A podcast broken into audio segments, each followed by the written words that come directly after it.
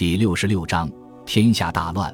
波尔多的理查登基加冕为理查二世，那时的他年仅十岁。他是黑太子的儿子，因此与已故的老国王血缘关系最近。因三百七十七年夏天，他在银墙高挑的蓝绸伞盖下被迎进威斯敏斯特大教堂，当场诗班唱起祈祷文时，他拜倒在祭坛前面。漫长的仪式尚未结束，这个孩子已经累得疲惫不堪。只好被送到大教堂的私人房间内休息。第二天早晨，教宗使节和显贵召开大会，推选出一个由二十四人组成的少数派咨议会。大家原以为冈特的约翰会一马当先，因为爱德华三世在世的诸子当中，他年龄居长。不料，在确保同党可以进入咨议会后，他退回了肯尼尔沃斯城堡。他或许在伺机而动。少年天子就这样在举国上下民怨沸腾的时机加冕。由于瘟疫横行，劳动力短缺，大地主如敲鼓吸髓般盘剥着没有人身自由的佃农，禁止工资上涨的法令，尽管只是时断时续的生效着，却依然是民怨的重要源头。沉重的赋税导致民意普遍不满。由于英法之间战事未决，军需供应还是需要得到满足。就在新王加冕的几天前，法王查理五世的部队才劫掠了拉伊，并放火烧毁了黑斯廷斯。然而，新国王面临的真正考验还要等五年才会到来。那时的他将面临英格兰历史上规模最大的叛乱。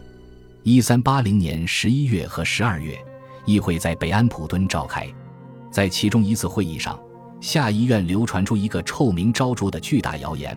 说约克郡发生了一件可怕的事情，一群叛乱分子手拿刀剑和斧子，闯入了约克的市政厅，驱走了市长。他们此举意在抗议王家法庭强加给他们的沉重赋税。尽管如此，北安普敦议会还是将人头税提高了三倍，这已经是四年之内第三次征人头税了。顾名思义，人头税指的是落在每一个人头上的税。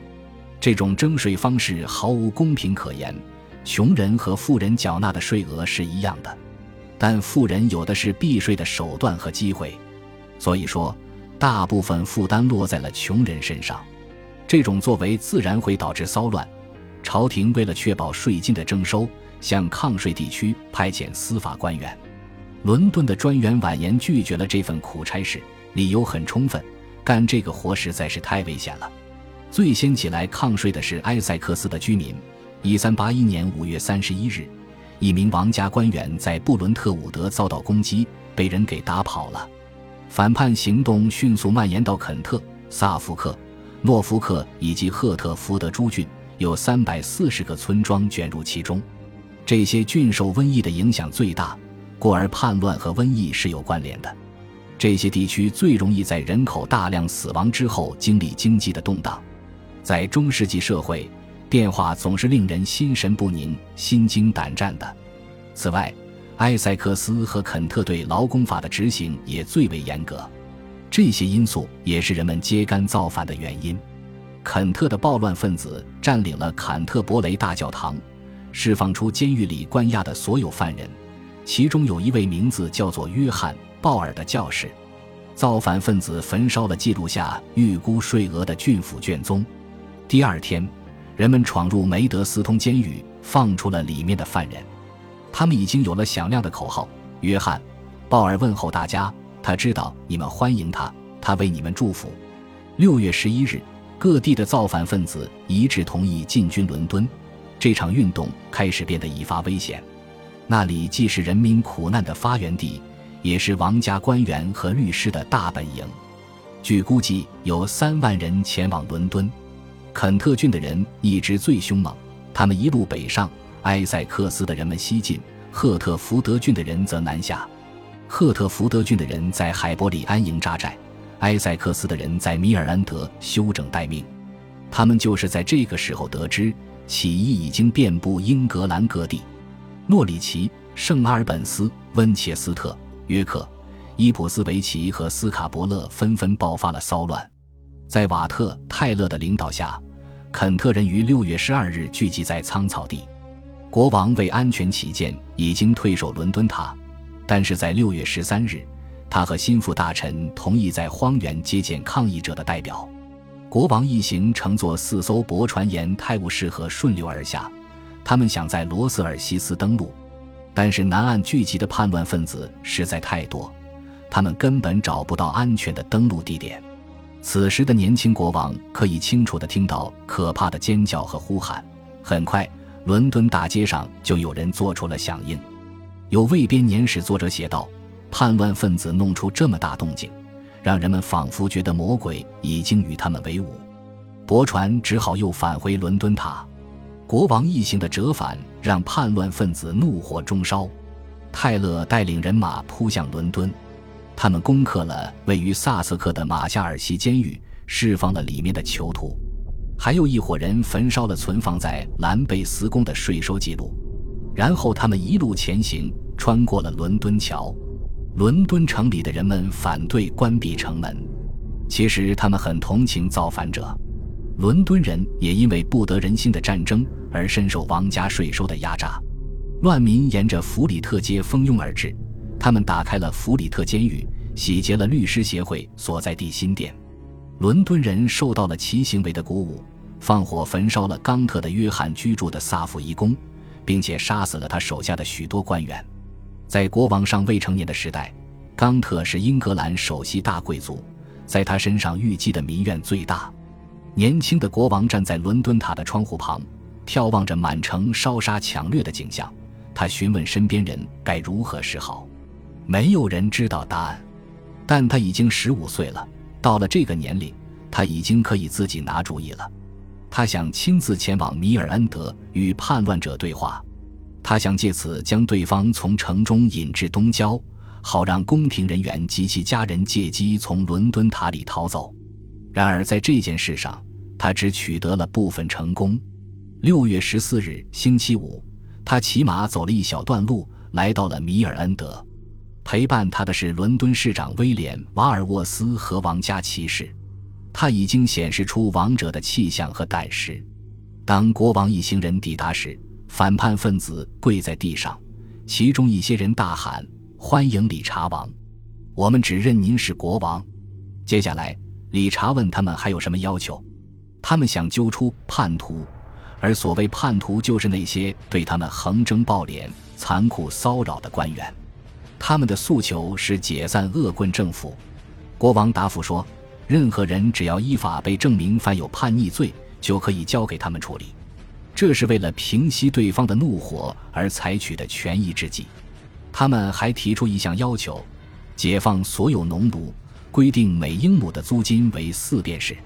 这些要求都得到了理查的同意。然而，某些叛徒此时已经被迅速处决了。一群反叛分子趁国王不再闯进了伦敦塔，揪出了藏身其中的坎特伯雷大主教和官员。这些人被带到公开行刑地塔山，被砍了脑袋。在此后两周的风暴中，将会有更多的人流血牺牲。成群结队的反叛者一旦遇到行人，便询问对方：“你支持谁？”如果对方回答的不是支持理查王和平民百姓，就会遭到殴打。甚至被砍头。反叛者宣布，他们不会拥戴名叫约翰的人当国王。这里明显指的是冈特的约翰。在英格兰各地，领主们的庄园惨遭劫掠，庄园的住户惨被杀害，律师和治安官频频被捕，征税记录被付之一炬。我们在一座庄园法庭中找到了一份具有典型性的记录，题头写着如下文字。这是叛乱和焚烧卷宗之后的首次开庭，战争与瘟疫的作用已然显现。在十四世纪的这段时期内，几个邻国也出现了百姓造反的情况。在弗兰德斯，平民百姓起义反对统治他们的伯爵路易，并且将他驱逐出国门。法国的扎克雷发生起义，巴黎、鲁昂和周围的乡村也掀起了骚乱和流血事件的浪潮。在佛罗伦萨，以剪羊毛工为主力的民众造反运动摧毁了这座城市的政治结构。六月十五日，就在年轻国王前往米尔恩德的第二天早晨，理查又来到史密斯菲尔德与反叛分子谈判。瓦特·泰勒带领两万起义军在那里坐镇等候。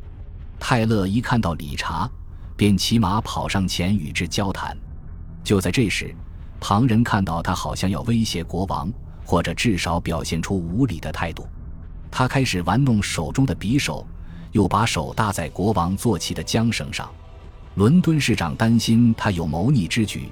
便拔出短剑刺向泰勒的喉咙，身受重伤的泰勒往前骑行了一小段，然后被人送到了史密斯菲尔德附近的圣巴托罗某医院。这一变故让反叛分子大为震惊和愤怒，他们甚至拉弓准备放箭。年轻的国王见状，催马过来，跑到弓箭手队伍前面，他向他们大声喊话：“你们想干什么？”泰勒是谋逆分子。由我来当你们的领袖，他果真带领他们向北走了一段路，进入伊斯灵顿，而师长带领一千名全副武装的士兵埋伏在那里。反叛分子陷入了国王设置的陷阱，起义头领下跪请求原谅，有些官员想当场处置他们，但国王明智地制止了他们的行动。他命令造反者各自回家，禁止外地人在伦敦过夜。在这之后不久。泰勒就被带出医院，在史密斯菲尔德被砍下了头颅。